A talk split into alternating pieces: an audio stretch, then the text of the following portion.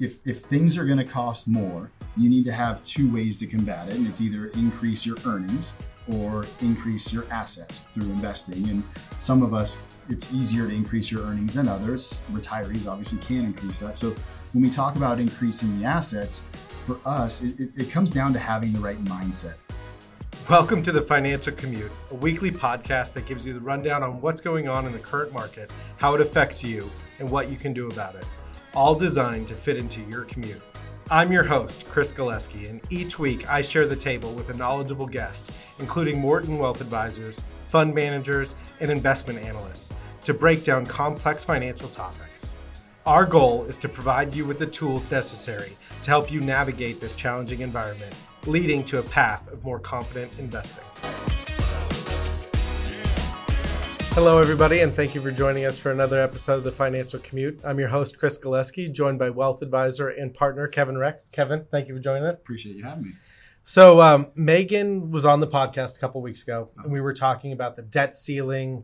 Um, but in that conversation, the whole concept around inflation came up, partly because U.S. government's now $30 trillion in debt but it's not just the U.S. government. There, there are governments around the globe that have printed lots of money, had to create stimulus to, to, to get some economic expansion, mainly because of COVID, that shut down. But when you when you actually look at it, we were having a conversation on like, what is a trillion dollars? And you know, this got into this whole inflation, purchasing power. And if you think back 20 years ago, think of a billion dollars. That was a lot of money or even 10 billion. Yeah. I mean, if you got 10 billion dollars 20 years ago, you're pretty good. Yeah. if I said 10 billion dollars today, how do you feel? Still a lot of money, but definitely not not the same, right? right. It's it, you you used to say someone was a millionaire and that was amazing now it feels like everybody's like if you're not a millionaire you're, you're struggling in certain in certain areas. So yeah that's things have changed. And so on that topic like it's really hard to fathom fathom or truly understand what a trillion is. And then you expand beyond a trillion it's it's like okay we're raising the debt limit to 1.5 trillion dollars per year. And then the US government is 30 trillion dollars in debt but the impact of that, these are some things that are out of our control. When all of a sudden we go from you know 20 trillion dollars in the system to 30 trillion because of covid and the shutdown and that money gets released into a system where you can borrow at 0% interest rates you have a lot of money chasing very few goods and services mm-hmm. and then all of a sudden boom without you even realizing it inflation and the purchasing power of your dollar just gets withered away and it happens so fast. Um, so on that, what are some other examples that you can think of where you just kind of wake up one day and you go, "Wow, my purchasing power is just disappeared." It's funny you bring that up. So two days ago, my daughter turned nine. My parents did a snatch breakfast, so they came over, stole her pajamas, took her took her to breakfast.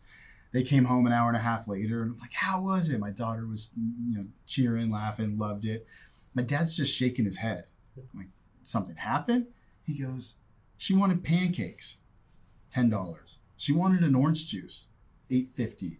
Then she wanted bacon because the pancakes didn't come with anything. Three pieces of bacon, $8.50. He's like, tax and tip, your nine year old daughter's breakfast was $35. And I could just see him. I, I, mean, the age he is, I think orange juice was probably 50 cents back when he was a kid. And so to see him now being like spending that amount of money, he still believes that things should be cheaper, but that's not the world we live in because of the money printing and, and, the debt that we have. And so it it really brings up the question: How do you start, you know, really considering the purchasing power that you have and, and the things that we need to be doing? Yeah, I mean it's it's mind-boggling, you know, to say the least. Although, you know, I'm not trying to get into a whole debate here. If you've got trillions of dollars worth of debt and interest rates are zero, like that's okay. Yeah it's only really a problem when when interest rates are at five six percent. Um, so there's we're not here to talk about the debt today. We're going to here to talk about the, the purchasing power. It even happens with real estate. I mean, you we have some clients that you know purchased a place a number of years ago for a million dollars. Let's say it's worth three million today, and they said, you know, I found my forever home, Chris and it's not you know, I think I could sell my place for 3 million, but my forever home it's going to cost 5.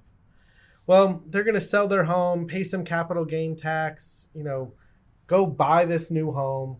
But now all of a sudden cuz borrowing rates are higher and property taxes are higher, they're going to go from, you know, 3 to $4,000 a month in cost for housing costs to 15 to 20 for a two million dollar difference, right? It's, yeah, for the difference between a three million dollar and a five million. Yeah. So what's that? What's that client or that person going to do?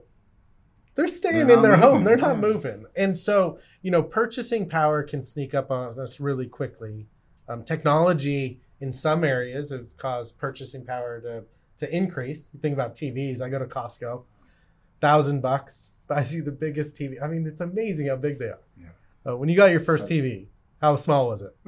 I mean, it was it was it was actually pretty big. The screen was small, right? But if yeah. you think about it, it was like that deep, that wide, and it was a 13 inch TV. And then I got upgraded to have a, a VCR underneath it. But so good. We, we teased my brother in law because he bought this TV and he spent four thousand dollars on like this plasma. It was 60 inches, and literally a year and a half later, you could buy that same TV but thinner for yeah 800 bucks. So oh, you're absolutely right. Real estate is is a great example of of you know things have having gone up so much that it becomes cost prohibitive in a lot of ways but there are examples you know we talked about cars being one of them too where you know they've stayed relatively flat and your purchasing power is is still okay there. But in general if if things are going to cost more you need to have two ways to combat it and it's either increase your earnings or increase your assets through investing. And some of us it's easier to increase your earnings than others. Retirees obviously can increase that. So when we talk about increasing the assets, for us, it, it, it, comes down to having the right mindset.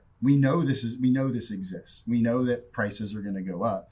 And so how do we stay the course? And when you think about, you know, financial planning being a key component of it, understanding what you have and where you're going, and then using buckets to understand that you need to have short-term goals, middle-term goals, and long-term goals.